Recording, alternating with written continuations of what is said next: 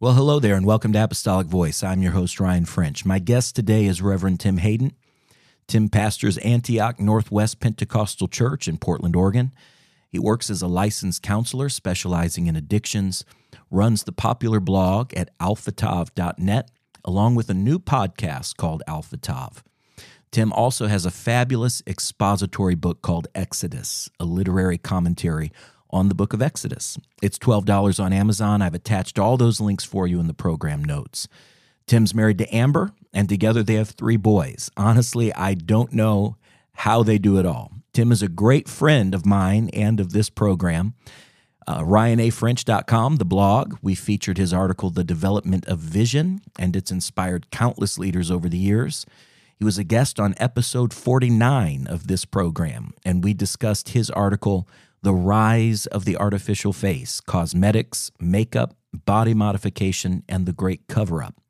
To this day, that remains in the top five most listened to and downloaded episodes here on AV.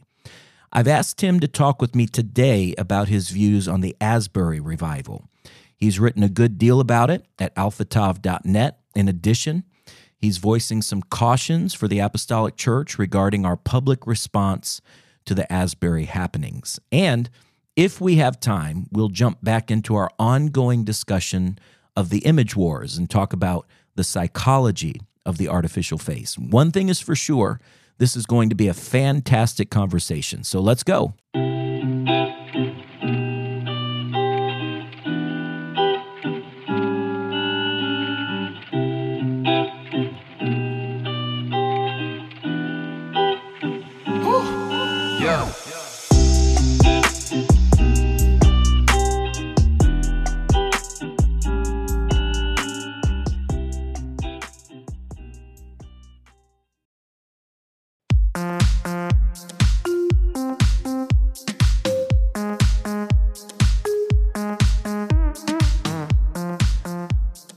Brother, thank you so much for being on Apostolic Voice today. I, I really appreciate it.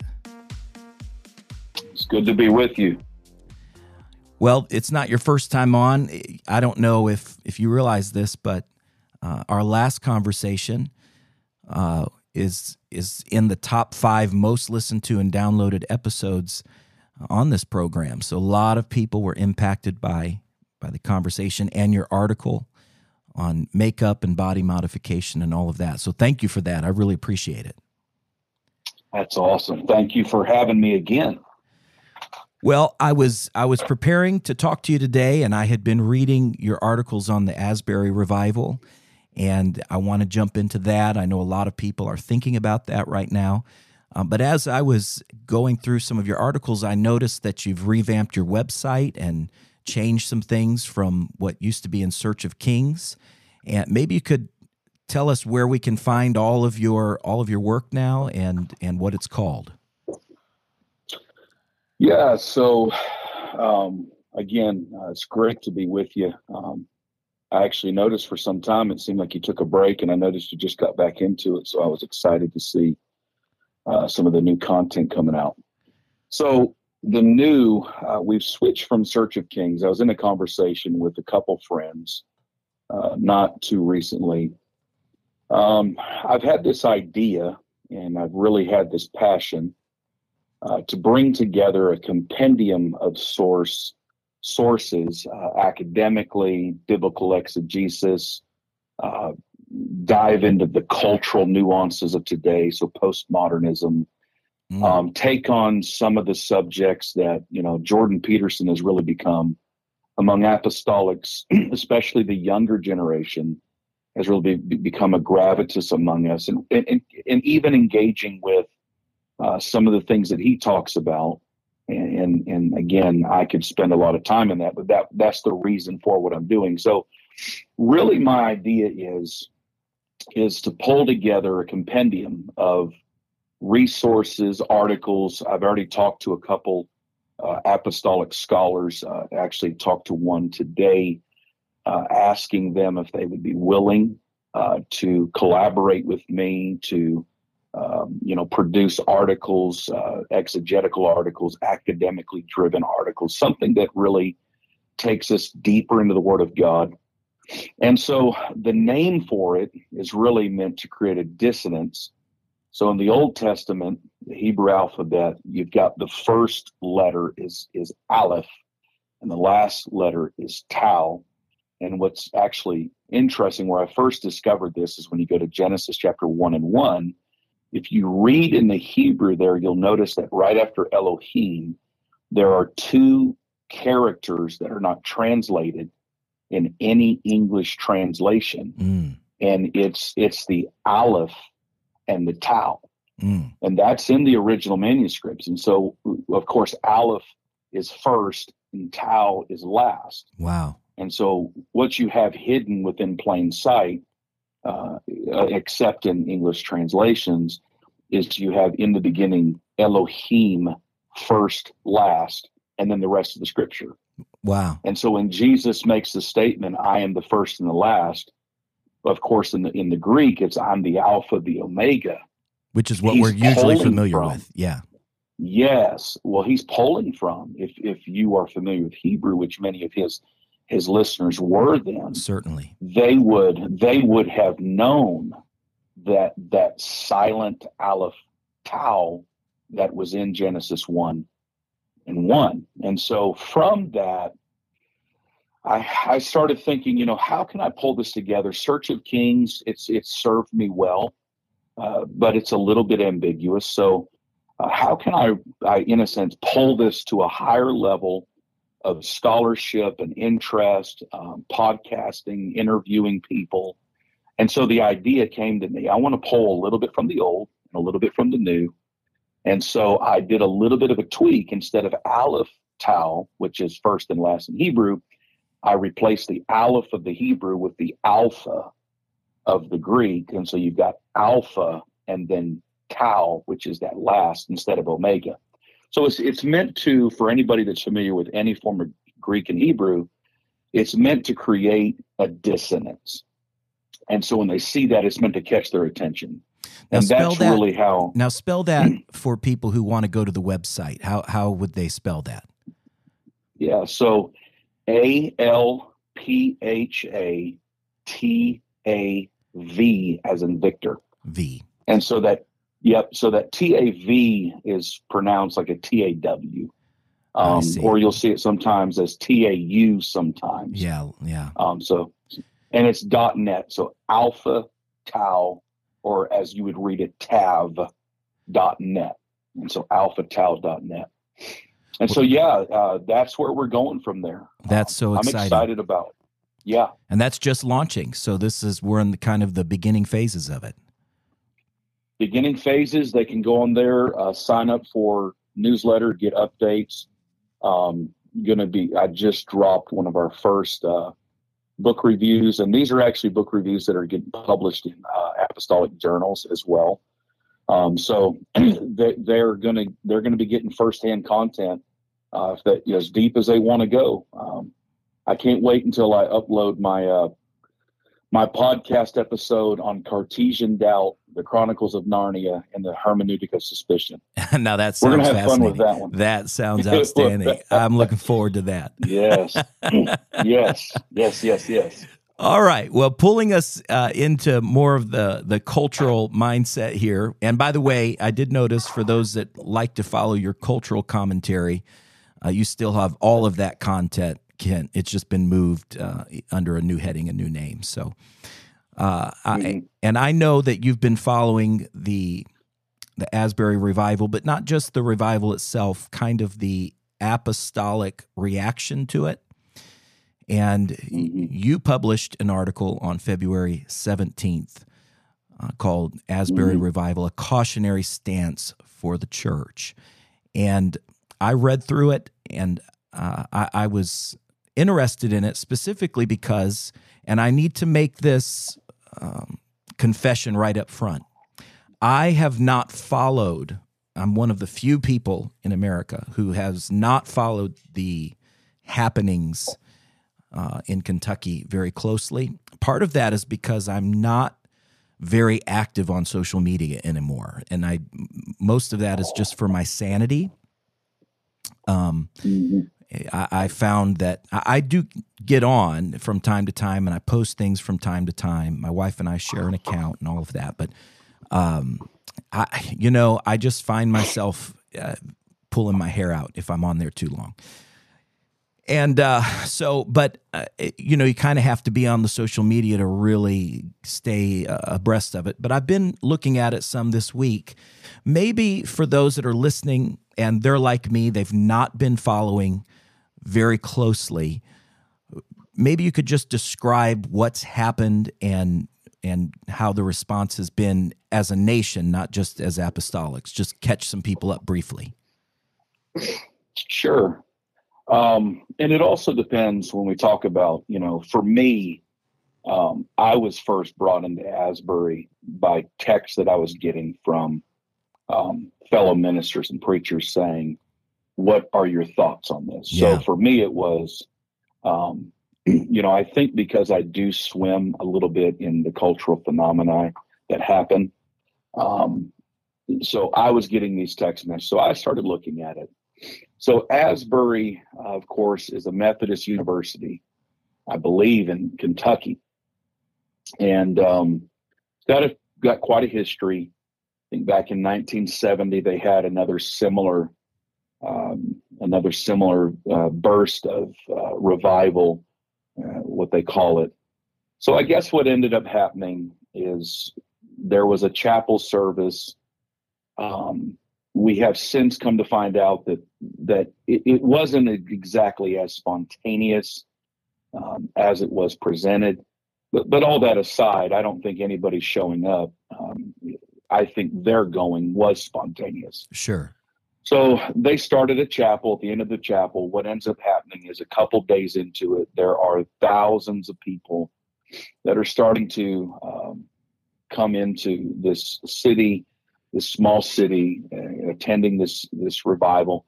Well what begins to happen is social media takes flight um, facebook instagram. I'm not on um, twitter so i don't know what happened on twitter at all. Of course i'm not on tiktok neither should anybody else be. Right. Um, but uh, just this unbelievable um, fascination this reaction to I mean, it was in the news. Uh, Tucker Carlson talked about it. it was showing up. Uh, I mean, just being just wall to wall coverage, uh, especially by apostolics, because of course that's who I primarily follow. And so w- when I saw this begin to happen, the first thing I noticed was was it was twofold. One, I saw this instant excitement, uh, the the uh, hunger among us for these for the last day outpouring of the Spirit. Um, uh, the prophecy of Joel. Uh, they were saying that this is the last day outpouring. This is another Azusa Street. This is a great awakening. Um, and then on the other side of that coin, and I'm hopeful for all those things that were being said when I first saw it.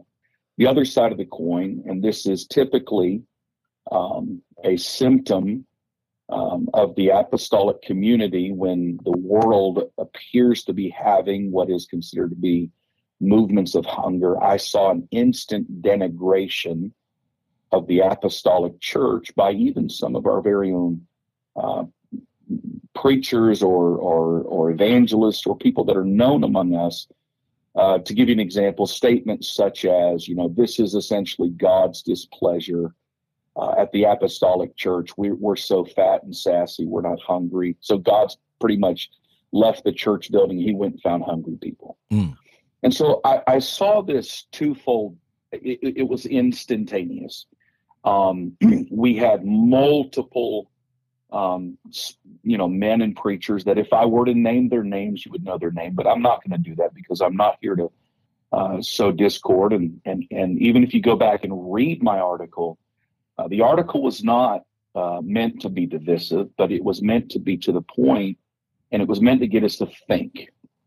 Um, and so I even heard some of them um, getting out, and they, I mean, I've I heard some of them prophesy. I, you know, heard them prophesy about what this was, and this was the beginning of, and and and so for me it was alarming uh, this isn't our first rodeo with reaction uh, re- reactionary mindset within the church and so let me just give uh, for for many of your listeners they probably don't know me personally many of them have probably never heard me preach they probably don't know what i believe um, to just explain who i am uh, I sat across from a very well-known preacher the other day. That, if again, if I were to mention his name, everybody would know him. He's a very good friend of mine. Very smart, very intelligent. Preaches uh, majority of conferences across America. And I made a statement to him, and I said, "The way that God has made me is even if my friends jump in a canoe." With a great idea or some opportunity that's opening up and they say, yeah, let's get on board. Woo! And they're they just jump in the canoe and they just start rowing down downstream and they're screaming and yelling with excitement. I said, You're gonna turn to the left and you're gonna see Tim Haddon going the other direction for just a little bit. right. and I said, I'm geared this way. I have lived uh, long enough. I've experienced an unbelievable amount of things. Um, you know, I've got a lot of mileage on me at 40 years old. Um, I, I, watched one of the greatest uh, preachers in Pentecost, who was my pastor, fail God. I've seen things happen. And so I'm, I'm very cautious, optimistically cautious about everything, but I am the guy that will say, okay, hey, I, I, hey, I hope this is right. Let me row upstream uh, and just get it. Let me let me get up a little ways up there and let me try to get a, a bigger picture before I just dive in and just commit to everything. Carp, just just just all of it. So that's my nature. Now I'm going to be honest with you. I'm not saying this to pat myself on the back. I don't think I'm anybody special, but I do think that in this in this era of the echo chamber, where we surround ourselves with people that we just want to agree with us. I do think it's very important to have uh, individuals who are not against, but who are, t- I guess, uh, purchasing a flight, flying up to try to get an aerial view while they're praying, while they're believing God to do something great.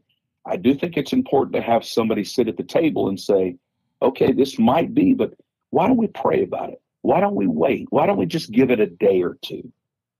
Okay. Now, we live in one of the most Im- impulsive generations I have ever I have ever lived through. Reactionary. And uh, it is very reactionary. So my um, my my desire behind the article was not to um, castigate th- those that were attending Asbury. You will not find that in there. Um, again, I, none of it. My goal to write this article was to, I guess, in a sense, be that that stop walk monitor. Uh, you know, just just we need a speed bump here, and telling the church, like, look, guys, we have rushed into things so many times in the last three or four years that it might it might help us to slow down a little bit. Let's just be cautious.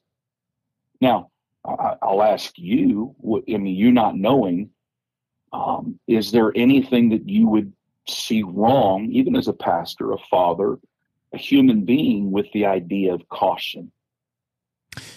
Well, you and I have this in common. I sometimes think when I read your articles and when we talk and when I hear you talk, you and I have incredibly similar approaches to life. I tell people when I read when I read your articles, I, I always know I'm going to agree with it. It's just I don't know. It's like we're brothers from another mother or something. I I I have that same approach to life. I sometimes tease my brother Nathan because uh, shout out to the Noteworthy podcast. But uh, he's kind of got like the John the Beloved ministry, you know, where it, it's you know he's great at being positive and, and I've kind of got that voice crying in the wilderness. you know what I mean? Uh, mm-hmm. You know, I feel like that's the mantle God has put on me is kind of that constantly being that cautionary. Although I do try very hard to balance that with optimism.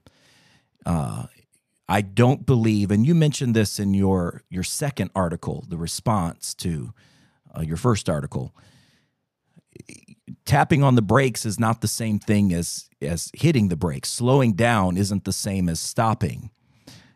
And I think no. being careful is not the same as denying the good or or denying progress or hoping for something to fail. But I'm like you, I have seen so many things rise to prominence incredibly fast and then fall mm-hmm. just as fast. So jumping on a bandwagon is not something that I do quickly. My well, my we, whole focus around this, uh, the re, the really what what caused me to be interested in it was saints in my church who were coming to me and saying, uh, "What's going on? What do you think about that?" And I realized, well, I'm going to have to go read something Tim wrote to figure out what I think about it, at least give give me a starting point. and uh, mm-hmm. and then you of course did uh, what I expected, and that is to be a, a, a, reasonable voice, not a negative voice, but a reasonable bo- voice. But we do live in a culture, and I think you'll agree with this, where caution and just trying to be reasonable is viewed as negativity. It it is, um, and, and let me, I guess, let me say this again you know, I mean, that article, I mean, it was over 34,000 reads, which for, for a, a blog is, is just absolutely staggering. That's immense. Yeah. Um, and I'll be honest, I, I got a whole lot more positive reception to it. Good. But I also got a tremendous amount when there was negativity. It was it was deeply vitriolic. I mean, it was it, it was hateful. It was, I mean, I was labeled as a um, as a Pharisee. I mean, it, you go down the list. Any sense of language that can marginalize me, all because, and again, I wanted to ask those people. You know, I don't engage with vitriol, so that's just my number one rule. Right. Um, There's no winning. I, I do. I love criticism. I love proper criticism. Um, it's it's the foundation. That's part of why I'm doing this this Alpha Tau. Dialogue is very important. I think we've lost the ability to dialogue and disagree with one another. Um, I like when people disagree with me, and I, I, take their disagreement and I think about it. And there were some people that some of the things they said in disagreement, I I understood, and uh, it you know I, I did change and tweak a few of my personal feelings on some of the matters. Um, so I'm not against change, but uh, what really staggered me, and I guess just to just to jump into this, again, the fact that you had to issue a disclaimer for the idea of caution. Mm-hmm. Right. That is again uh, like you you are manifesting what's in my opinion wrong with our culture today we cannot use the word let's be cautious without inserting a disclaimer that we are not being negative, that we're not being against, that we're not being for. But the moment we say be cautious, we feel this innate pressure to qualify caution.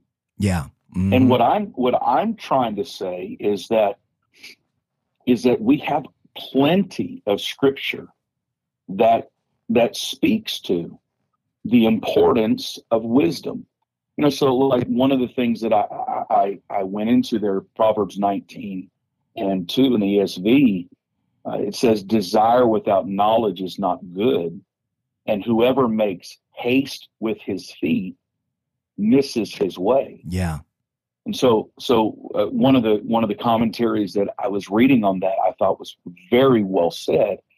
Uh, he wrote that that one who cannot be bothered to think and listen before he rushes into an action that goes wrong and thus ruins his life through his own folly. I thought to myself, a speed bump in a school zone, let's take a school zone. You know, most people don't need the speed bump because most people are, are cautious when they enter in. Even if the lights aren't flashing, they know they're in a school zone. Yeah. And what are they thinking? They're thinking there are children here. This, there could be, you know, children are used to this street, they're used to running across this street. They, they don't think the same as they would a highway or a more traveled road that doesn't have those cautionary signs and, and, and education that surrounds that. And so that speed bump is not put there for the cautious driver.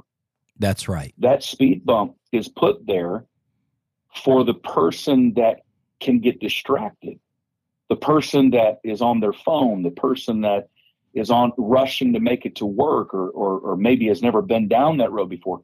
Those speed bumps are there to merely serve as a pretty quick awakening that, hey, man, slow down. And so, w- again, that article, as many of my other articles have been, they are merely it's it's it's Tim Hadden walking in with a concrete crew and saying, "All right, the speed on this current road is way too fast." Yeah. Mm-hmm. It, I mean, you know, so let me just insert this. So this is not the reason I wrote this, but I have or have had in my time as a church planter, I have had people that I have won that I've had to win out of a very um, superficial, um, uh, uh, cheesy grace paradigm. And like I'll insert the name like Bethel style church community. Yeah where you can live like you want. There's no call to obedience to the word, and it's just it's just a worship experience. I had to I had to work them through that because it's very seductive. Very it's an seductive ecumenical spirit. spirit. Yeah. And and I'll be honest, if if if I had just rushed into something like Asbury and not just taught a little bit about it here locally, uh, I could have some of my very brand new people could have been thrust into great confusion because um, here God's wanting them to go deeper, but then all of these other apostolics are talking as though this is something the apostolic church doesn't have. That's right. And so, uh, again, what it does is it says, I, I just say, okay, I'm going to lay down a speed bump here. I hope something comes out of this. I, I man, I, I see a few positive things, but social media has what's called FOMO, the fear of missing out. Yeah, yeah. And again, with my counseling background, um, psychologically, it's a very real phenomenon. I mean, it triggers dopamine. So what happens is when you see 25 people post something, we want to be in the ground level of these swelling movements. Yeah. Everyone wants to and be so in the everybody, know. yes, well, everybody wants to say I was I was the first one there. well, yeah. when, when let's be honest, Ryan, how many people do you know have lost a tremendous amount of money in the stock market? Oh my goodness, yeah. Because because of the fear of missing out. And so like I use Lucid as an example, they're an EV manufacturer. Incredible looking car, but at one point, they were being touted on the Reddit forums as the next Tesla. Mm. So everybody's rushing into fear of missing out. Everybody's got a Robinhood account because because of what ended up ha- happening with all the AMC stuff during COVID, and uh, they just swoop in and they spend thousands of dollars on this pipe dream because they don't want to miss out. Well, guess what? That that stock has gone south. Yeah and and people have lost a lot of money because they did not slow down and first of all ask themselves do i even understand the stock market yeah yeah just you know, just jumping in yeah is this a high risk decision yeah it actually is um, when when you're just chasing that that that hopeful dream of a profit, you're gambling with with with your money. I mean, to me, it's no different than gambling. Um, and so you know, a lot of people lost money. And so my whole thing was, and and I'd like to talk about a few segments of it, but my whole thing was, hey, this could be great, but let's stop rushing into this and saying it's Azusa or or thousands are getting the Holy Ghost or all these things. Let's slow down before we just hook, line, sinker tether ourselves to this.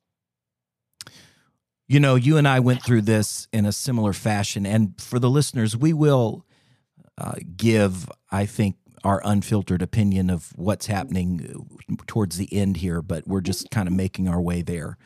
At least I will.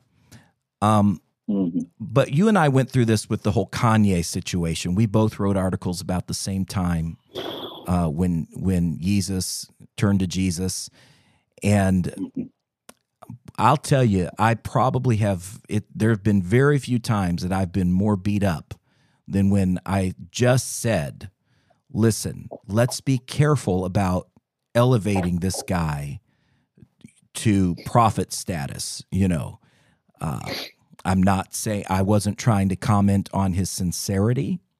Uh, I hope that he was sincere. I, I do think that uh, time has proven that caution was the right move. Um, mm-hmm. And, you know, that's something that people have to decide for themselves. But all I was trying to say is why do we have to be, and you mentioned this as well, and I really like this. Apostolics sometimes struggle with kind of the uh, what I think of as is this need, this overwhelming need to be accepted by the cool kids, you know, to be it's like we're the yeah. the kid in school that we're not in the popular crowd and when one popular person pays a little attention to us, it's like suddenly we're all beside ourselves. Uh, that's not my personality, but I see that played out in a lot of a lot of lives, and it's like we're just dying for somebody who's perceived by the world as cool to like us. Mm. And when they do, we just we just lose all sense of perspective. And I, I see some of that happening here in the sense that one thing that I think is a misnomer with this whole so-called revival is the idea that this doesn't happen in other places all the time. I personally know that revivals on this level are happening around the world in an apostolic setting on a regular basis and in mm-hmm. our local churches. We just don't have Tucker Carlson talking about it or or the uh, the eyes of of all of social media on it, but it does happen it just doesn't always happen mm-hmm. at the same level in, in, terms of of popularity and knowledge where everybody knows it's happening. Um, and so I think that we get sucked into this mindset that all of our churches are dead. There's no revival happening, and we need this. Uh, we need something from without uh, the church to make that happen. Does that make sense what I'm saying? Do you agree with what I'm saying, or am I off in any way? No, I agree. Um, you know, it's hard to diagnose uh, because I do know, again, that even a lot of people that will listen to this later, their their motives are very pure. Their sure. intentions are very pure. Um, but uh, too often, it's hard to delineate between those that are castigating the church, um, those that are unhappy with their their apostolic heritage. It's really hard to figure out who's where because, yeah. uh, again, one of the things that um, that I, I notice when any of these things happen is a lot of the guys that are on the peripheral of Pentecost who pretty much make it a full time job of theirs to criticize everything apostolics do wrong, are very quick to jump on these things and say, aha, see, see, God left you. God, you know, mm-hmm. we're, we're, we are the ugly stepchild. Um, you know, we don't love people. And it's like instantaneously we go to this fault finding scenario with the body of Christ. And and you know, I posted an article years ago that God doesn't have a girlfriend. Like God's not courting, you know, like let's be very careful about throwing his bride under the bus because we're talking about God's bride. Like, That's okay, right. so yes, God can move on other people. You mind if I read the Kanye portion, the two paragraphs I wrote yeah, on Kanye? Yeah, please do. So, uh, just for those that, you know, again, they can find this whole article.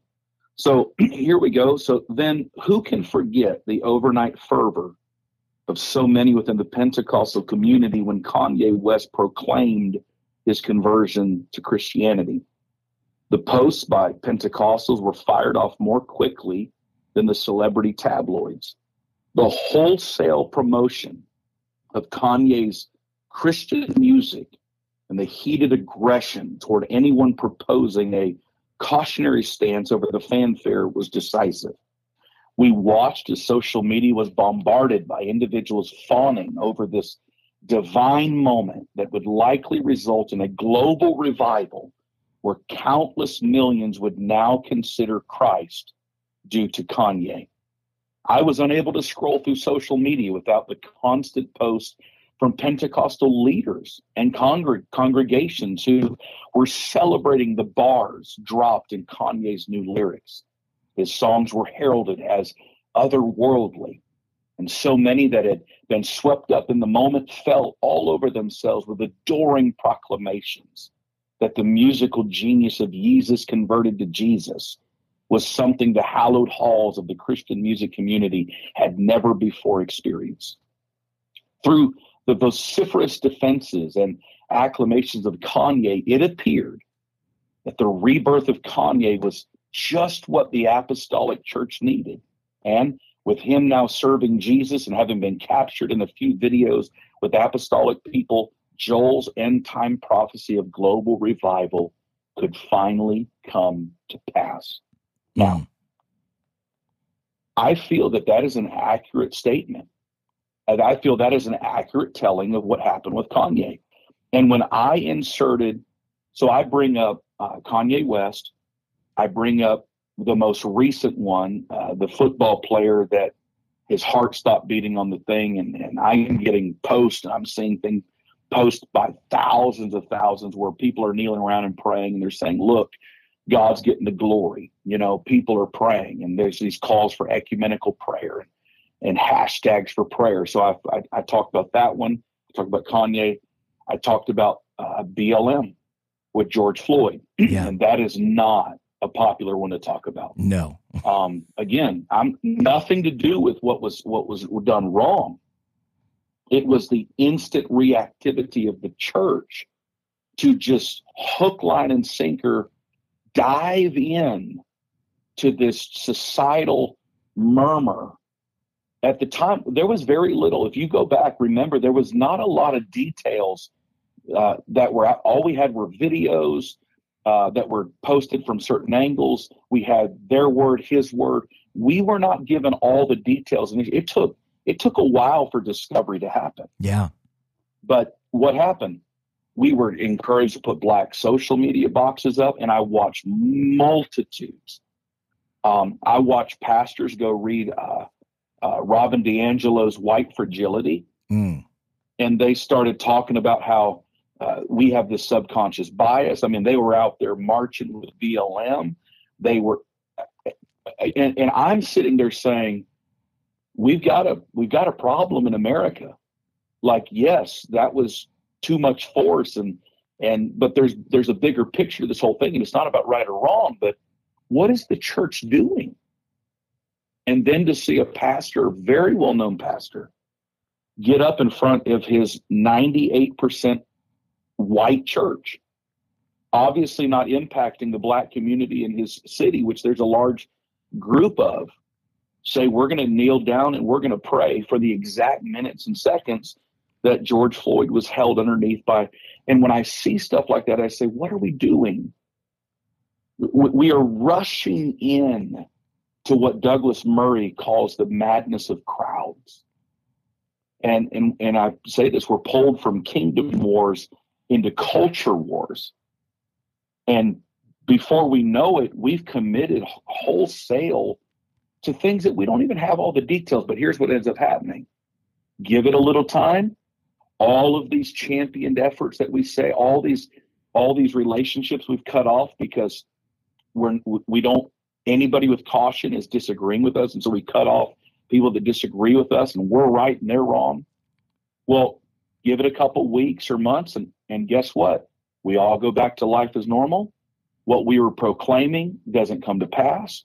What we said was going to happen doesn't happen. And now nobody talks about Kanye's music. Now all those people that were vociferously engaged with vitriol towards me writing that article, they're gone. They're they're now moving on to their next articles, their next their next sermon points, their next thing. But they're never going to say, you know what? Maybe we were a little too uh, quick to rush in um, and and not realize, you know what, Kanye does have. He is bipolar. Um, he he what he says doesn't match what he does. And where I wanted to say, where were all those people when him and Marilyn Manson were sitting there together? Yeah. On yeah. that latest on that latest video track, I, I mean Ryan Marilyn Manson. Yeah, yeah. I oh, mean, I know. Yeah, it's it's it's disgusting. So, so I'm not here to say I told you so. That is not my point. That's that's trite. I am not here to be trite. I'm not, again, 34,000 plus people read my article. I had a positive, but I'm going to tell you what I did get. I got so, I mean, countless uh, comments, text messages, even from people I did not expect it from. Some that used to be on the Kanye bandwagon, all that stuff. Say, I want to pre- I want to say how much I appreciate what you wrote. They said because it made me slow down and pray before I just went out and and and just basically become a champion publicly of of this thing. And you know what? At the end of the day, I feel like my little speed bump, it helped. And again, if if if I can keep one person from just rushing headlong, you know, what did Elvis sing? Only fools rush in. And it's, so it's funny. Um, it's funny you mention Elvis because I was sitting here thinking that sometimes we think our generation is facing completely new things, but I can go back uh, ooh, to my childhood, and I remember hearing the mm-hmm. elders talk about, uh, you know, Elvis being a Christian, and uh, and and I've heard my parents talk about all of the folklore around Elvis receiving the Holy Ghost, and maybe he did. I hope he did, and and all of that's all of that's good to you know maybe think about from time to time. But there was there was so much fervor around the idea that Elvis was you know just just you know a, a moment away from becoming an apostolic, you know, and converting the world. That was a major thought. in the minds mm-hmm. of elders. And so this thinking is not, even though I think social media exacerbates it. It it's not new. It's not new. It's just that now it we're so public with it. Everyone has the ability to just with the push of a button to to display all of those those things publicly. I think it's always mm-hmm. been something the church has wrestled with to a certain extent.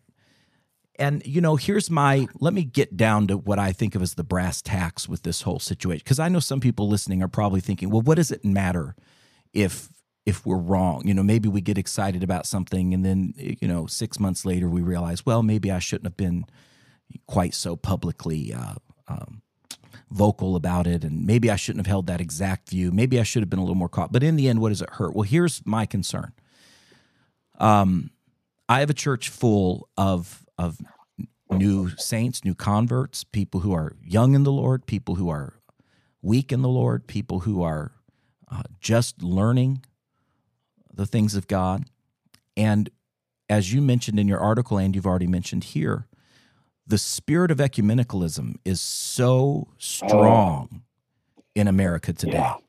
it, and it is so yeah. seductive. The the and the pressure that every Christian has to be fully accepting of every other theology, every other. It's just let's just all love Jesus. Let's just all be nice. Now the amazing thing is, it, it's all sweet and kind and loving until you don't agree, and then it mm. turns into a rabid monster that will absolutely yeah. murder you. Which I think yeah.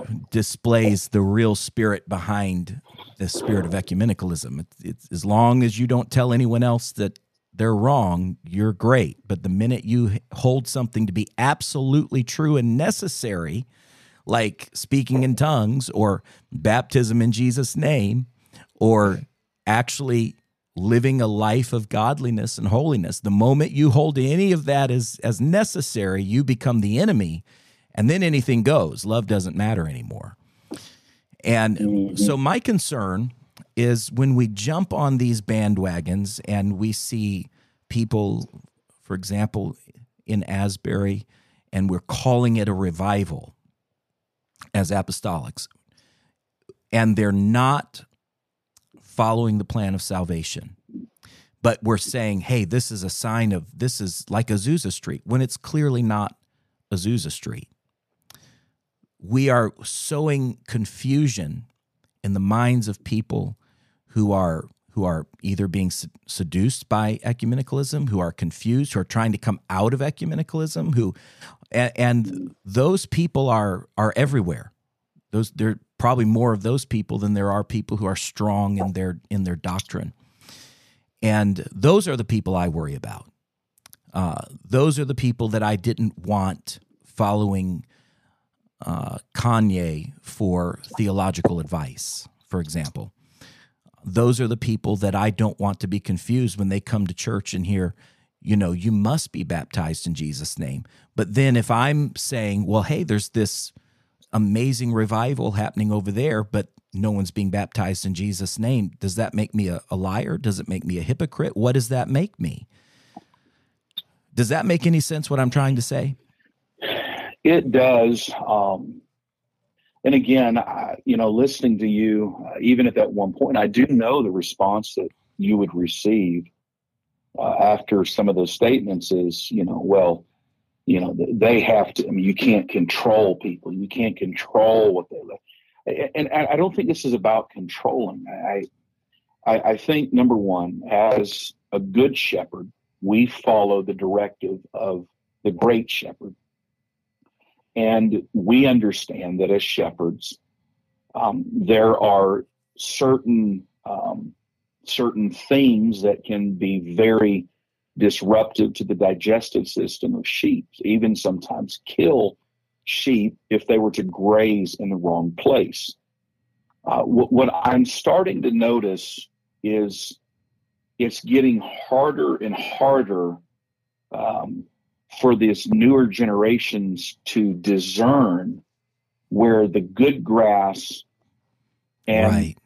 the bad grass shifts. Yeah, and it's it, it, it, it's you know like at the end of the day, if if I have good Bermuda seed in my yard, but it's got a sixty percent weed base, I don't have a good lawn, and I've got to fix the lawn. Um, and so I, I, guess what you say makes perfect sense. And I, I guess I just want to add again, because uh, the moment we talk about this, I'm very aware that people listening right now, there's going to be this, this instant reaction from some of them that are saying, you guys don't want revival. You, you don't believe in, you know, everybody's got to be hungry somewhere.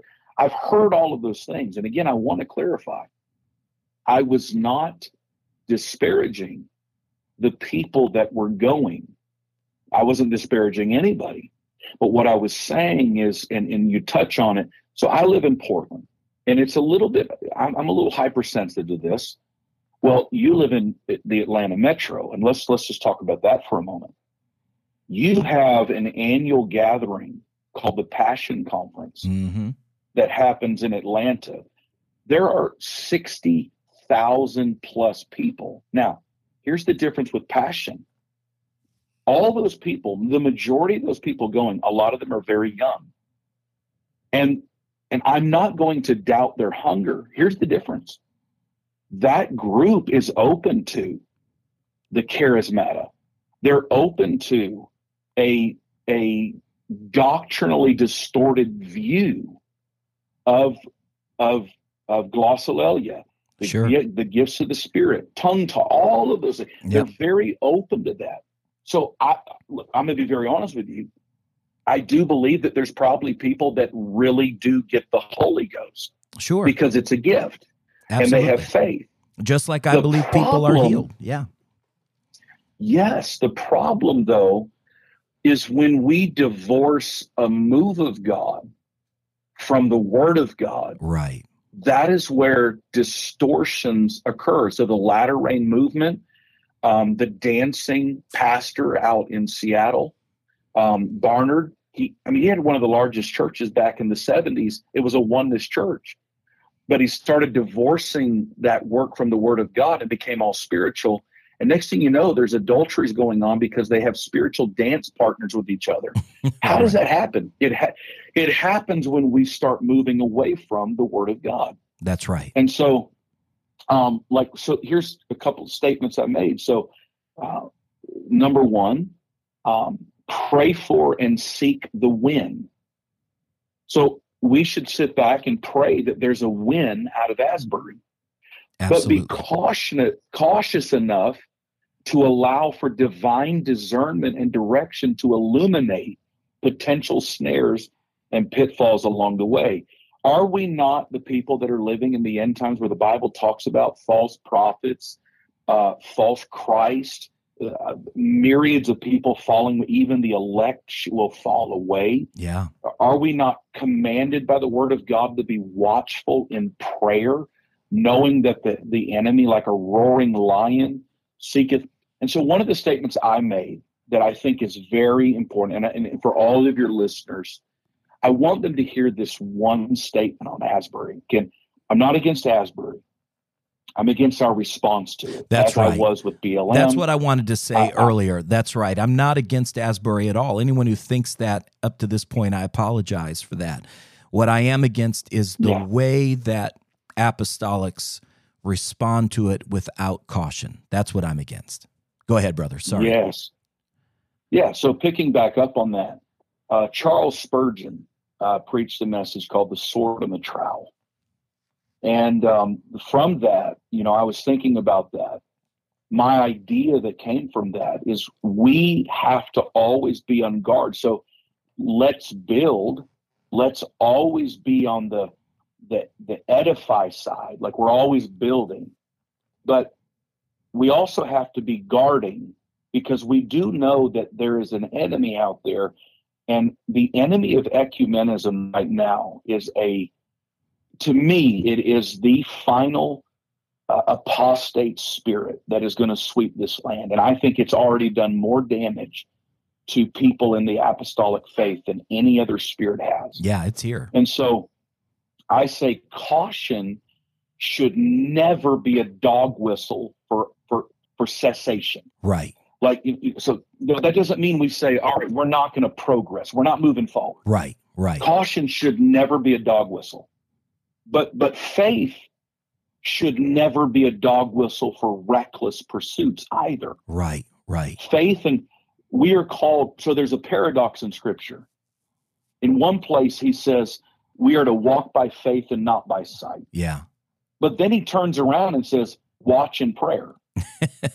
yeah, that's right. Okay, so so we have this juxtaposition between faith and watchfulness, Yeah. and they have to work together. So, th- anybody listening, just just listen to this one phrase here that that I I really feel sums it up.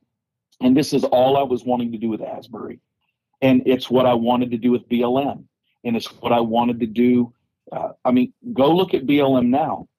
Uh, it's been proven that they stole the millions of dollars that were donated to them. That's not a conservative conspiracy. That's they did not help Ferguson, one of the very towns they were meant to help. Yeah. But here's the statement I want to make. We must always be mindful that snakes love to crawl in tall grass. Mm, yeah. And sometimes it is necessary to gain a better picture of the path forward only after we have trimmed what can be the harbinger of hazards. Yeah. So all all I'm saying is before we kick the screen door down open and it's a beautiful day and it's snake season and the grass is 17 feet tall, don't send your children down in, into that field recklessly playing in the field. Now, no, go cut the grass. That's right. Because when you start cutting the grass, if there is something there, it will be manifested. So all I was saying is it's like the whole world of Pentecost seemed to just they were like that little kid that's been locked inside for too long, looking out the window. The lip marks are on the window, you know, staring at all these people that are having a good time. And us poor apostolics, we're stuck in this regressive church that doesn't have revival. and then they see this this this this Asbury phenomenon, and it's like all of a sudden it was like the, the, the parents are gone. There's no parents, and the grass you can't even see in the grass. It's just the horizon. But between the front door, the porch, and Asbury, you've got all these children just piling out of the house, running through the grass. They don't even see what's below them. They didn't even take time to put shoes on. They didn't even take time to think, I wonder if there could be something in this grass. Well, do you think it's smarter before you try to just rush headlong into the into the thickets that you cut it down? Yeah. Because then you get a better picture of not what lies in front of you, but what lies below you. Yeah. Yeah, that's right. And that's that is all I'm doing. And I, I'm telling you, I am the guy with the lawnmower and I'm saying, wait, no, kids, stay inside. Let me cut the grass first. And then you can go play. you know, because again, snakes, they find their most venomous danger. They're they're the most dangerous when we can't see them. Yeah, that's right.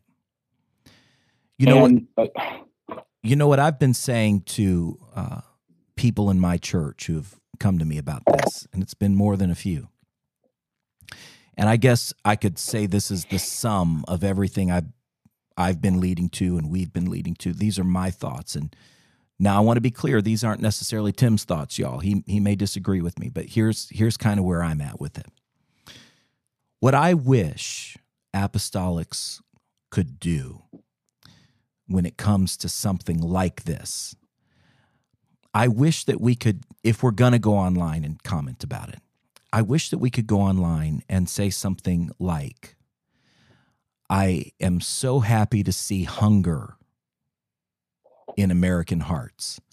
I'm excited to see that people are demonstrating a hunger for a move of God. I am for that. I want there to be hmm. hunger in hearts. I pray this hunger leads them to repentance, water baptism in Jesus' name, and the infilling of the Holy Ghost. That's my prayer. That's what I wish every apostolic. It doesn't have to be worded just like that, but that's my that's my exact feeling about the whole situation. I pray. I I believe there's lots of genuine hunger there. I've I've watched some of it over the past week, and there seems to be some real hunger there. And I I love to see I, that. Yeah, I'm jump sorry, in. Can I ask jump you, in? Can I ask you a question? Yeah.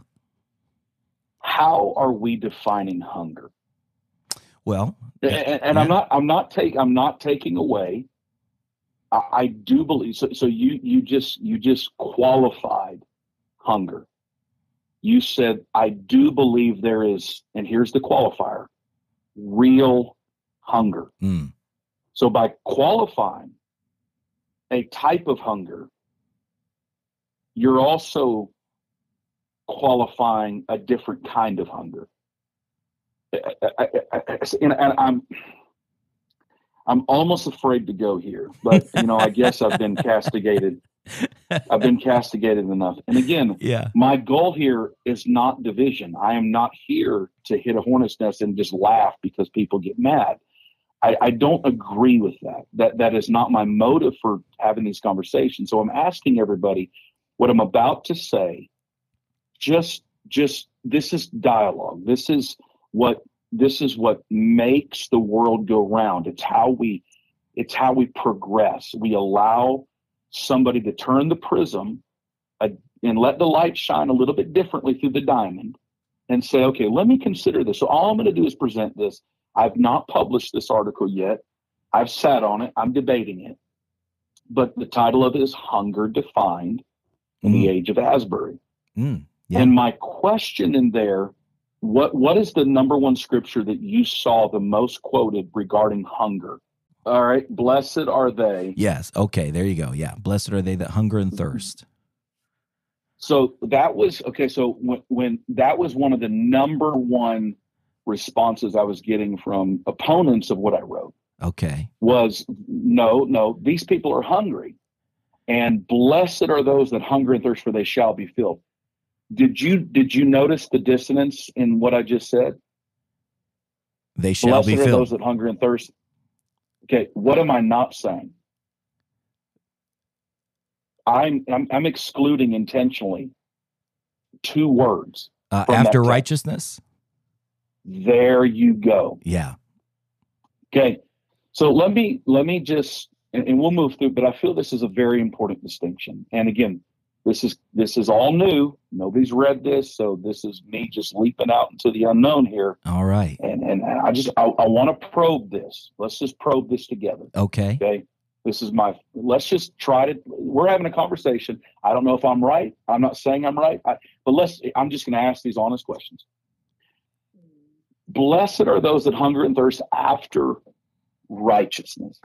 I, I, I guess my question would be it appears to be that the text of that scripture is quantifying or qualifying a type of hunger, a specific type of hunger.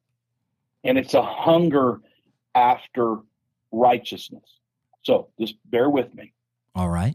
So one so I heard here's here's some examples like and I wrote these down. Here's here are some examples from the Asbury phenomenon that, that were written down. Quote, people are so hungry for God's presence. Okay, that was one. Then the scripture I read was another. Uh, I read somewhere number three, no one can deny the hunger that is there. Number four, uh, I heard people say, God will move on those who are hungry. And then one of the other ones I, I read was, this generation is hungry for something authentic. Now, I, I, I agree that there is a an intense longing. This is my take, and and again, if I can just push this through, then I want to get your feedback. I agree that at these associated universities in Asbury, there were many people there. Some were there for the fear of missing out. Others were there because it was a social media ph- phenomenon. Others were there because the collegiate, the National Collegiate Day of Prayer at colleges that was coming to a uh, coming up. Uh, Francis Chan and Rick Warren and all them were going to be speaking at Asbury uh, the day after the final day, the 22nd of revival, quote unquote, closed. So all of that, yeah, I, I believe there's people there that are hungry. I, so I'm going to clarify. I think there were people there of course, that had an intense longing for the presence of God. Okay, I, I wholeheartedly agree with that. But when I go to Matthew 5 6, I'm wondering, does that speak to a specific kind of hunger? So let me let me just go through a couple uh, scholarly works that that get into that Greek word that's used for hunger. Okay, so in one in Matthew's usage of hunger, it is overwhelmingly concerned with right conduct, mm. with living the way God requires. Here's another scholarly commentary. These are the most popular commentaries out there. Quote, for the poor, quote, righteousness would include having their basic needs for food met but it goes on to include a desire to see God's standards established and obeyed in every area of life. All right, let me go to the next one. Quote, specifically, we should notice that he is not suggesting that people can make a strong effort and achieve the righteousness of which he is writing. It is a given righteousness, not a, uh, an achieved righteousness. The blessed do not achieve it, but hunger and thirst for it. They will be filled, which surely means that God will fill them his righteousness. Listen to this quote, we need not to doubt that the term here includes the doing of right, an indication that we are expected to live in full accordance with the will of God. How could anyone have a strong desire for a right standing before God without at the same time strongly wanting to do the right? So I've got like 16 more of these from some of the most popular scholars that are out there. Here's what I'm proposing, and this is another part of my cautionary tale. When people say hunger, these people are hungry. I will tell you in Portland what I struggle with the most. Number one, there's a deep, if there is Christianity, there's a deep ecumenical spirit. It's seductive, it's slick. I can't even put my finger on it. It's like an oil slick. Yeah, it's very hard to pin down. That I have people that that I, I mean I'm telling you in the six years we just had our six year anniversary as a church. I've had uh, in that time well over probably 200 people come to my church visit first time visitors, including the ones that are here, or or, or adding the ones that are here. Um, I've never had a shortage for people that are intensely longing to have an encounter with God or something spiritual. I do not have that problem. That is not an issue here. So, for example, we had Sean Feucht. He's a Bethel guy during COVID. Mm-hmm, I remember one of the one one of the great UPC evangelists was out here, and I'm not disparaging him, but I would tell him he he upset me because he got all over social media and was he went down to a Sean Feucht concert where they were doing Riverside baptisms and he began to talk about how hungry Portland was for revival. Mm. And he began to say people were getting the Holy Ghost all around him. And then he made a statement. He said, God spoke to me. And he said, This is happening because these people are doing more with less than my people are with the full truth. Mm. Now, I'm sorry.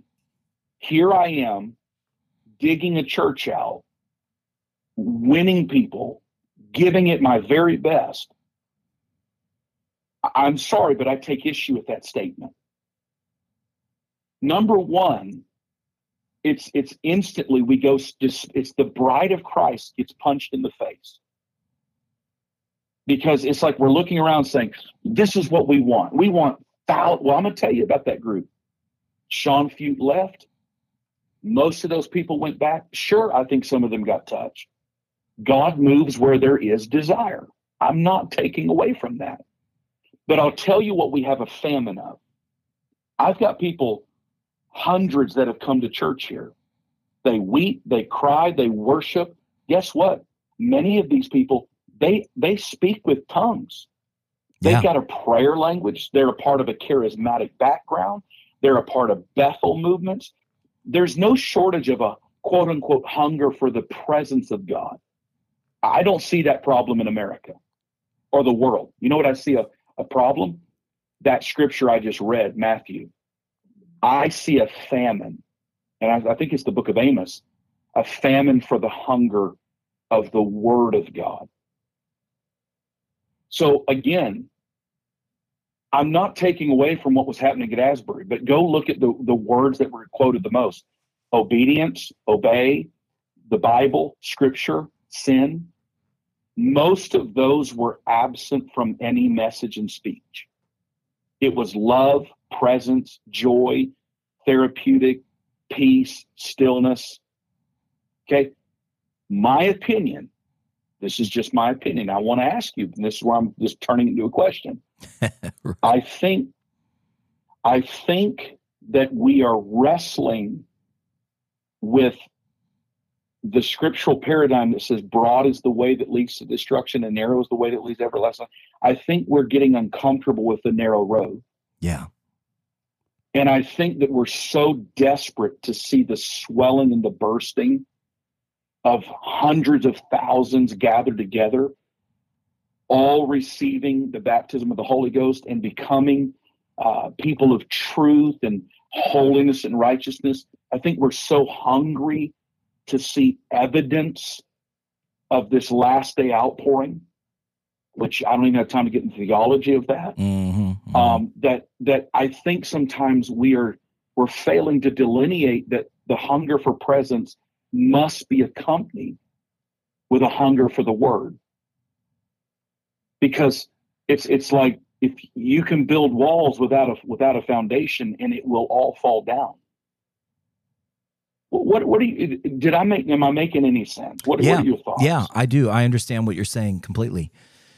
You know, I'm y'all this is genuine just talking with no script, absolutely no uh, uh, no agendas here. We're just talking out loud. My brain is is doing several things as you speak. I I think first of all, I would be the first to agree that they that hunger and thirst after righteousness shall be filled. I filled with what? Filled with what? Well, I, I spirit or righteousness. Well, I believe that uh, to be filled with righteousness, you have to be filled with the yes. Spirit. So, um, yes, that yes. that would be a correct um, Pentecostal yes. theology. Um, I don't think that you can be truly filled with righteousness apart from being filled with the Spirit. So, yes. my my response, though, I think the way that I would respond to what you've just said is it's very difficult, as we've mentioned earlier, to look at a single person or even a group of thousands of people and parse out every motive or every uh, mm-hmm. ounce of sincerity that might be there. Good. I like to think that even though I'm uh, a skeptical person by nature, I, I work hard to try not to put um, God in a box. Well, yes, but also I try not to place uh, people into a box of of being um, something negative, for example. I try not to assume their motives are are always bad. Uh, now with sure. with leaders, if if it's clear, you know, and they've and I'm able to look at their life and know something about them, then that's different. I have a responsibility as a, a preacher, as a man of God, to uh, discern when motives are not godly. So when I look at a group of people that are, you know, wherever Asbury or anywhere else, or the church next door to mine, for example. Uh, mm-hmm. I try not to approach them with the mindset of, well, they're not they're not hungry. However, I make the qualifier based on this scripture we've been bouncing off of. Here's how here's how time parses out the true hunger from the the fake hunger or the sincere hunger people who thirst and hunger for righteousness are going to be filled. They're going to be satisfied. They're, and so here's how I take that they're going to receive the Spirit, and the Spirit leads mm-hmm. us and guides us into what? It leads and guides us into all truth. And all truth. So, as as people, so that's how time that's how time will separate the true hunger from people who are just attracted to uh, the crowd or whatnot, or or the sensationalism yeah. of it all. And now I also see what you were talking about in my own church, where I, we have no trouble. We have more visitors on any given Sunday. I mean, just we don't have a problem having people come. We don't have a problem.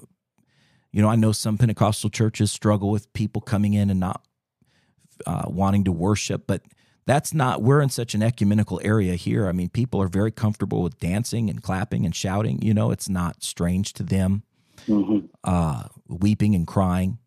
But as you said, often where the rubber meets the road is when you actually start having to seek righteousness. There's where the problems begin for many people. And and you mm-hmm. can you can figure that out pretty quickly as time goes on. I guess what I would say to you is that I agree with everything you're saying. We need to define what hunger is. However, I would be slow to say that a large group of people were not hungry. I would I would rather assume, okay, I hope there's hunger there. There does seem to be some genuine hunger there. Maybe not all of them, but some of them. And here's how we'll know if that hunger is genuine. Are they filled or not? If they're filled, then then there was hunger there. And that filling will lead them to truth. Which I think sort so of takes me, me back. But go ahead and tell me what you think about that. Well, well, let me clarify though, because this this little insertion into our Asbury conversation, and again, I need to clarify because again, there might be a listener that right about this moment they are frothing at the mouth. right. I, I, I am not discounting again, and again, I, I, I don't even like you know the this is me. You said by nature you're a skeptic or yes. you're skeptical I don't know if I necessarily agree with that because that would be the old way I would have said me. I said, by nature, I am cautious. Mm. And I don't think caution is the same as skepticism because not one time did I make a statement that said, this is fake.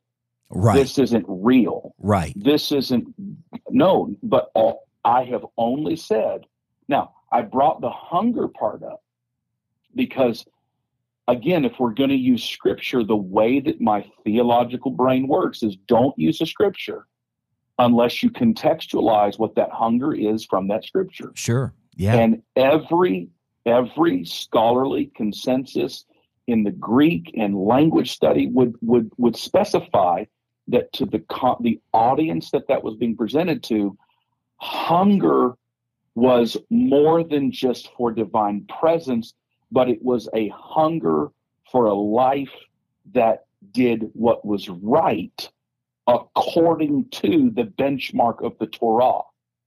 And so, in other words, when they're hungering, they are hungering for a life of obedience that is pleasing to God. Okay, and, and so that's the context of the nature. So when I'm presenting this, I'm not saying there's not people out there that that are not hungry. I think there's an intense hunger for the presence of God. I think there's even among there an intense hunger for the word of God within the scope that they understand. So let me just tell you how I approach. Uh, let's say I have somebody come like we just had a Catholic woman that we won. Um, she's just, I mean, brand new. Uh, she's so new that she came up to me one time and she said, "You know, I agree with everything that you guys do. She goes, but there's just one thing I don't agree with. Hmm. I said, oh, oh, what, what is it? She said, she said, well, one of your ladies was telling me that, that you guys have corporate prayer. Mm. And I thought, man, what a horrible thing to disagree with. I said, well, what about that? Don't you, you, you like? She said, well, I believe we should pray for people, but I don't see why we should pray for corporations. that describes right, right. That uh, so I'm I'm describing her innocency, her hunger. Yeah. Her, you know, she she is out of a of a culture that is is so mired in in in a in in really an anti-truth doctrine.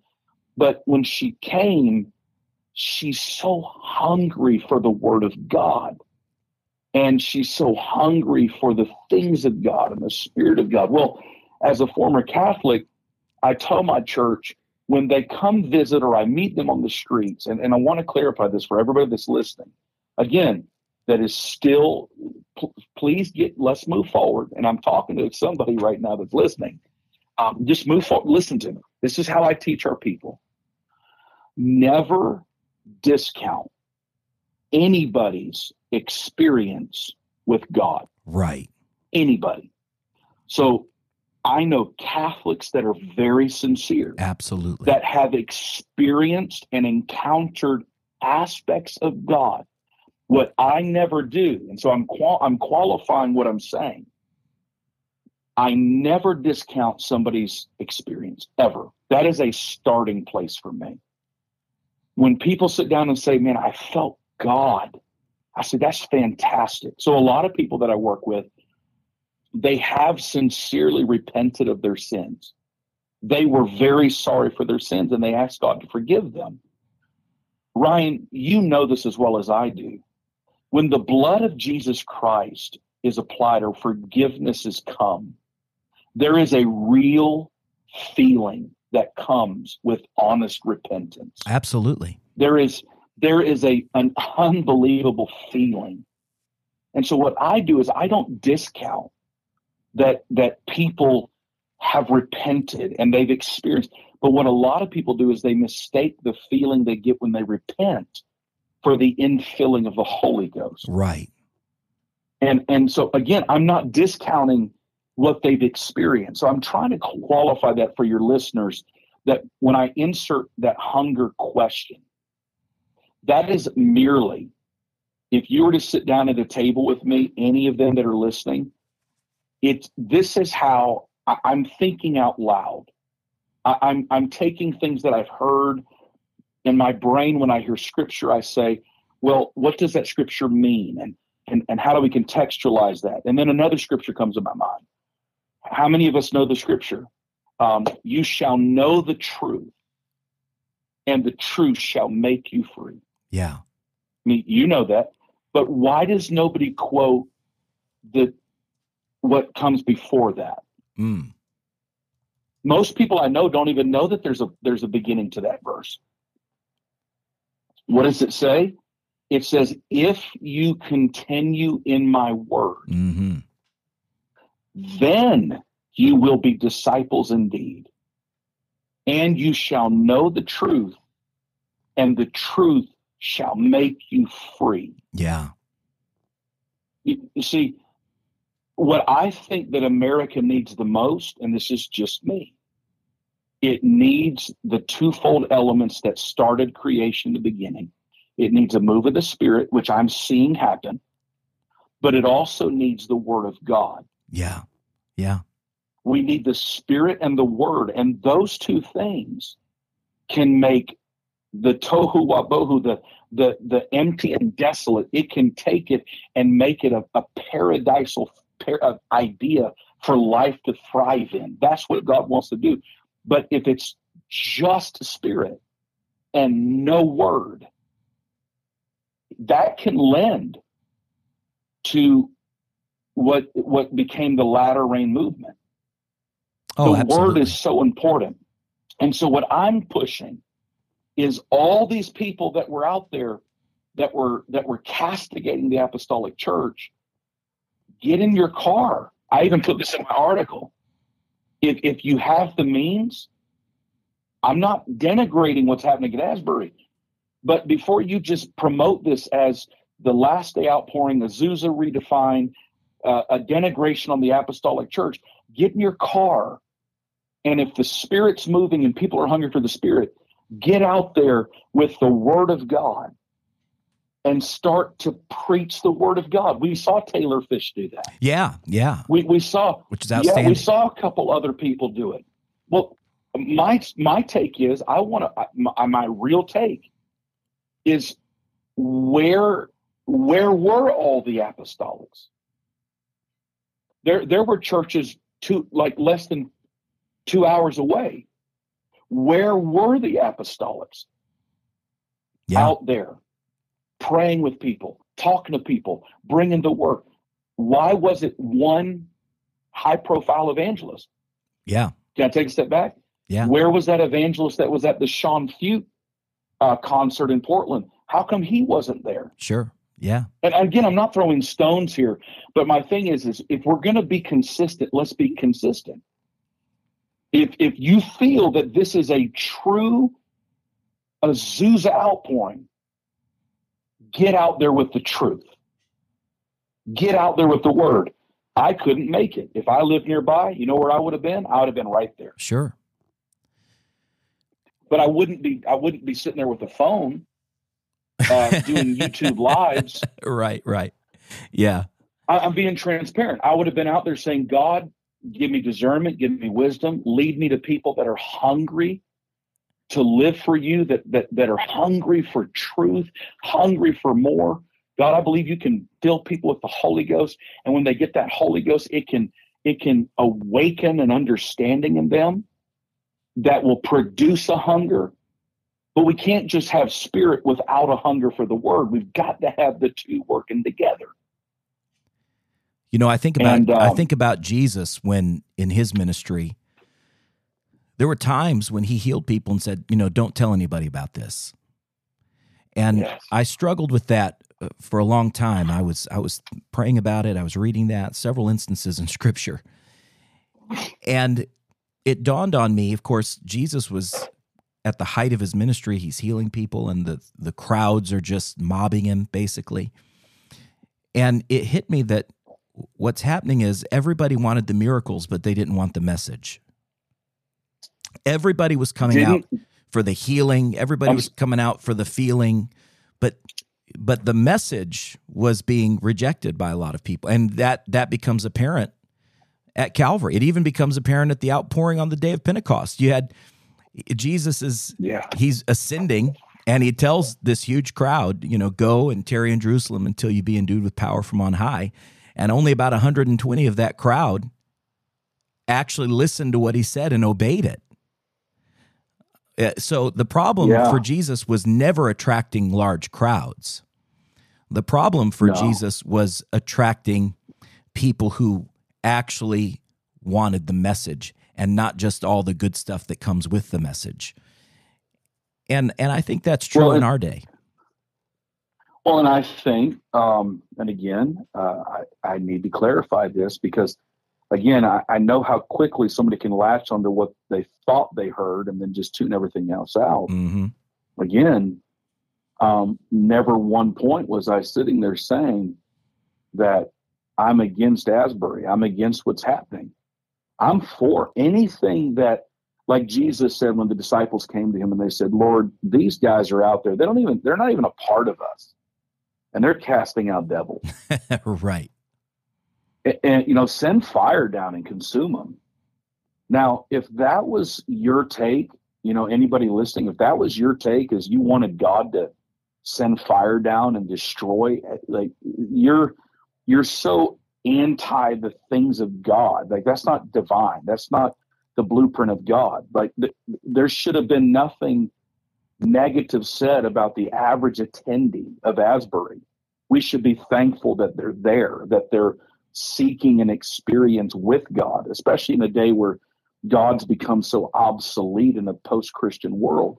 We should, you know, we should in a sense respond with if they're not against us, they're they're for us and yeah. assume until we hear otherwise that you know these people are sincere again the point of my message was a speed bump for the apostolic church in in our our effort to just dive out there and overlook what God has been doing around us for years and assume that this is God's anger with us. God's not happy with his bride. We need to change what we're doing because what's happening there isn't happening here. And and there is a danger in that. And we've watched churches, whole churches, pull away from truth because they said some of those same things. And and we don't love enough. You know, love is always one of the beginning words of of some of the of, of the apostates beginning transition from truth is I'm doing this because I love people and you don't love people. The church doesn't love people. And so there has to be a caution. And so again, throwing this out there for anybody listening, nobody was saying the people that were attending Asbury, there wasn't a sincerity. I can't judge everybody that's there, and I have to assume the best. But it doesn't mean that I have to become a champion of everything that appears to be a movement. And so I take, for example, Black Lives Matter. Uh, you could probably come up with, you know, or back in uh, uh, Tulsa, Oklahoma, the Jesus movement happened many years ago. Oh, yeah. I don't know if you're familiar. That movement, it decimated various apostolic communities. And I know men that lived through it that were there. It decimated some of apostolic because there was this hook, line, sinker of this is a genuine, authentic move of God. Let's just buy into it, not realizing that, yes, there might be hungry people, but we do have to be very careful about who's who's at the helm of of what is perhaps a move of God. And I'll tell you this about Craig Keener, a scholar and Asbury professor that's there. His definition of of of soteriology and a move of God in the presence of God is not what is biblical. Oh, sure. He's a little yeah. more open than some others, but but if if he were to hear somebody preaching Acts two thirty eight, Craig Keener would shut that down. The way that we preach that. Now, could maybe God work on him? Absolutely. But again, it's not resisting the movement. It's not resisting what God's doing. It's not resisting the potential for revival. It's not resisting any of those things, but it's just being, let's be cautious before well, we say something. To me, this is my stance all the time. You know, we have hundreds of thousands of churches. I don't know the exact number, but on any given Sunday in America, there are thousands upon thousands of hungry people and I and I'll yes. stand by that. I believe hungry people who show up to churches wanting something genuine, wanting to be fed. But yes. The question becomes what are they being fed? What are they being fed? What are mm-hmm. the shepherds feeding them? And you know, I think of my kids when they were younger, they're not like this anymore. In fact, my daughter eats healthier than I do now, uh, which is humiliating sometimes. But when my kids were young, if if I would have let them, they would have just eaten, you know, candy bars and peanut butter. They'd have just lived on that. They'd have never wanted anything else if if I would have allowed that. If that's all I would and they were depending on me to feed them, right? And yeah. and so I I tend to take the approach that I'm not overly critical of hungry people who show up but they're showing up no. to places that are feeding them just pure sugar all the time. Not that sugar is always bad. I like sugar, you know. Yeah. I believe yeah. in I believe in the love of God. I believe in the mercy of God, the grace of God. All of those things. I love the sweet stuff. I love it. And but there is more to the Christian life than the sugar. Yes. Just like there's more to a healthy diet than a little bit of sugar.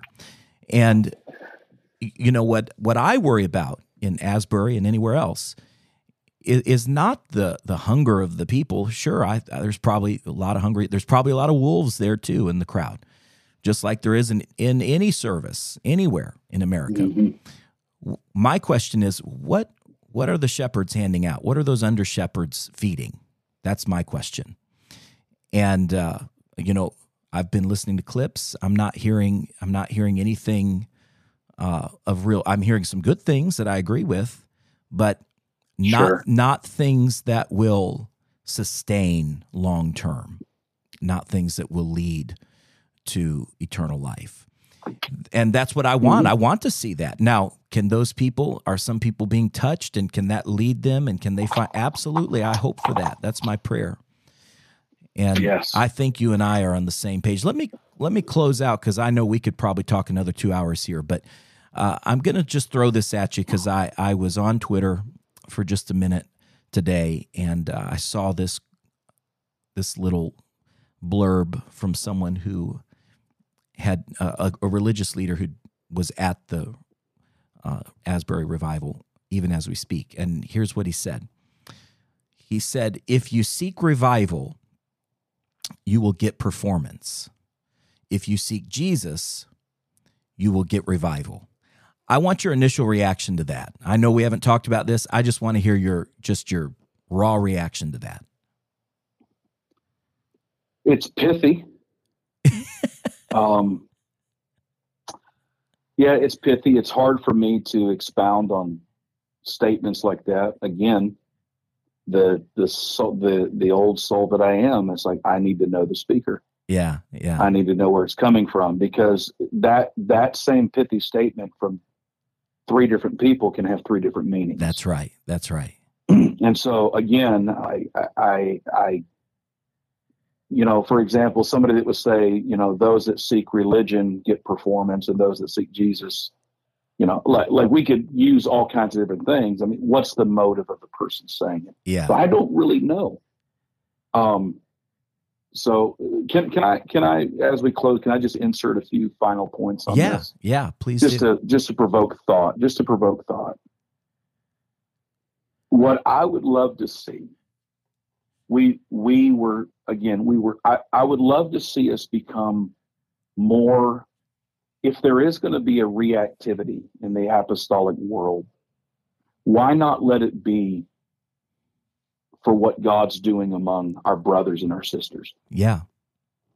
If there's going to be a, a, a, a spirit of, of celebration and passion and pursuit why uh, do it do it for for other things. I mean you know celebrate with caution what god's doing in the world around us. But why not do it for our brothers so i'm excited that you know there was a video of a person being baptized at asbury. That's exciting. I rejoice over that.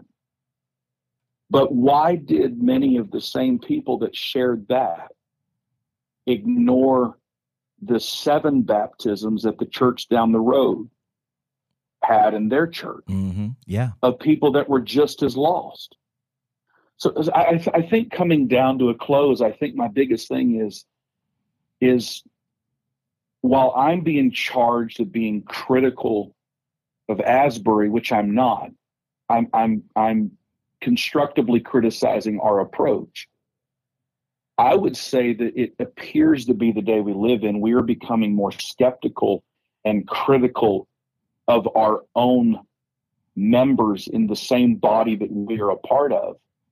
And I think it creates this this imbalance that is dangerous for the church. So a few questions that I, I want to ask all your listeners. Why are we so quick to accept what God's done at Asbury? but we're very skeptical or even willfully ignore the revival that's being reported on in a brother's church or another pastor's church. Why are we not sharing what God's doing at Ryan French's church? Why are we not sharing the, the, the why are we not making it viral what God's doing, uh, like what we saw at North Little Rock with Taylor Fish preaching there? in, in one year, 318 people being baptized in Jesus' name. Yeah. That that's exciting. Um, again, are, are is it because maybe we're captured and this is dangerous to talk about? Are we so are we so organized that we're disorganized when it comes to revival in the kingdom of God? You know, where I would challenge our listeners, highlight Asbury. Talk about Asbury. Be hopeful about Asbury's. Be hopeful about Kanye. Be hopeful about um, prayer uh, that's happening somewhere. Be, be, hopeful and say, God, let this be a, an open door of opportunity for, for the church to walk through, for truth to reign. But this is what I feel. I feel very strongly and I've told my church this and I've told my close friends. I don't think that God can be happy with his bride, not because of what people are saying about the bride in, in comparison to Asbury, but because we are so quick to ignore the successes of our brothers. We're so quick to be skeptical of the miracles that happened in another church. But all it takes is one social media post of somebody that was not at Asbury. And we are just wholesale accepting it, promoting it, talking about the next greatest thing that's ever happened in our generation, in our lifetime. And what I'm saying is every pastor needs their congregation to have the same fervor for what God's doing in their church in and their in their church. community. That's right. What your pastor needs is that same fire to get a hold of you to where you're saying to your youth group, man, did you see we had uh, we had 14 kids show up on the bus route. God is moving. There's a hunger in my city. You know what we're going to do because there's a hunger? We're going to go to the church every single day and we're going to pray. Yeah. Yeah. We're going to go. We're going to go. So that's what the that's what the church needs. But but if we're if we're just reactively chasing all of these things that that are not they're not even we and we don't even talk to our next door neighbor. Oh, right, right. We have this imbalance that's happening. So again, when Sean Feucht was here, I'm glad people were at the riverside worshiping Jesus. At least they weren't burning something down like everybody else had been. Yeah. That's exciting. But you know what? Some of the same excitement that that evangelist promoted about being in there, I wish he would I wish he would talk about the excitement of being in a church plant and and what God's doing in an apostolic church. Yeah. Because here's what happens. You you want to know why everybody went to Asbury? Because everybody was talking about Asbury. That's right. Do you know what would happen if everybody started talking?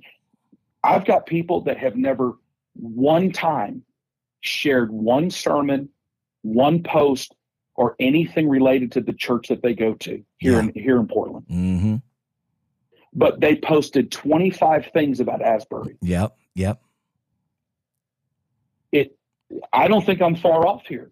If we would start talking as much about what God was doing at home, people are going to start saying, man, I want to come to that church. Can I read you a text real quick from, yeah, from somebody?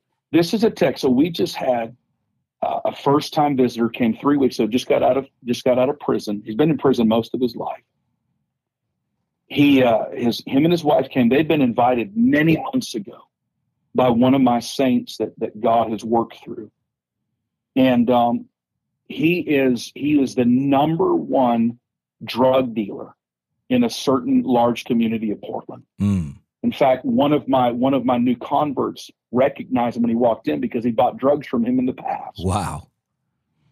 He's been sitting on the pew, doesn't look very responsive. He's been coming she's almost got the Holy Ghost. I got this text Sunday. You, you, you ready for this? I'm ready. He says, This is this long text from a guy that doesn't really talk much. He goes, You know, this is the beginning. I have a church, and I'm reading some of it, it's hard to make sense. He goes, You know, this is the beginning. I have a church one that I've been going to for 18 years. Goes, I've been going to a church for 18 years. Mm and I, am reading it. He goes, I love the people there and will always love what the church there did for me. But my wife, I won't say her name, and I have been asked to come to your church by one of your ladies over six months ago. I didn't want to go to a different church, especially a crazy church like yours. he said, My wife grew up going to churches like yours, but I didn't. He said, I could sit in two church sessions and not come close to getting as many hellos or hugs as I do at your church. Wow. He said, I have fallen asleep at my church and didn't enjoy it. But at your church, I leave there with such a joy and an overwhelming feeling of being loved. He said, I don't fall asleep. And in the past four or five weeks, I have learned more there than in probably all the years at my other church. He said, We have decided to make your church our home church, a place where no matter what we did in our past or where we are in life now, we are loved. Wow. Thank you for you and your wife for making, bro. Do you know how that happened? I had somebody in this church that said, "You got to come Yeah. to Antioch Northwest. Yeah. God is moving there. We are, I mean, the, the Spirit of God is falling. You know what happened? They were drawn here because it's all she talked about. That's how what it would happen, Ryan? Yeah. What would happen if the same way we talked about, you know, did we do more to send people to Asbury and less to draw people to our church? Mm, if that's the truth, then we are wrong. that's right. And so I would say let's balance this out. All everybody that that took issue with my article, I'm I'm glad of what happened at Asbury, but I would love to see your pastors would love to see that same energy. And it's like Johnny Godair said years ago. He had somebody approach him who said, "I'm going to leave this church." He said, "Why?" Because the church is dead. and Johnny Godair's statement to him was, "Well, where do you go to church?" he said, "Here."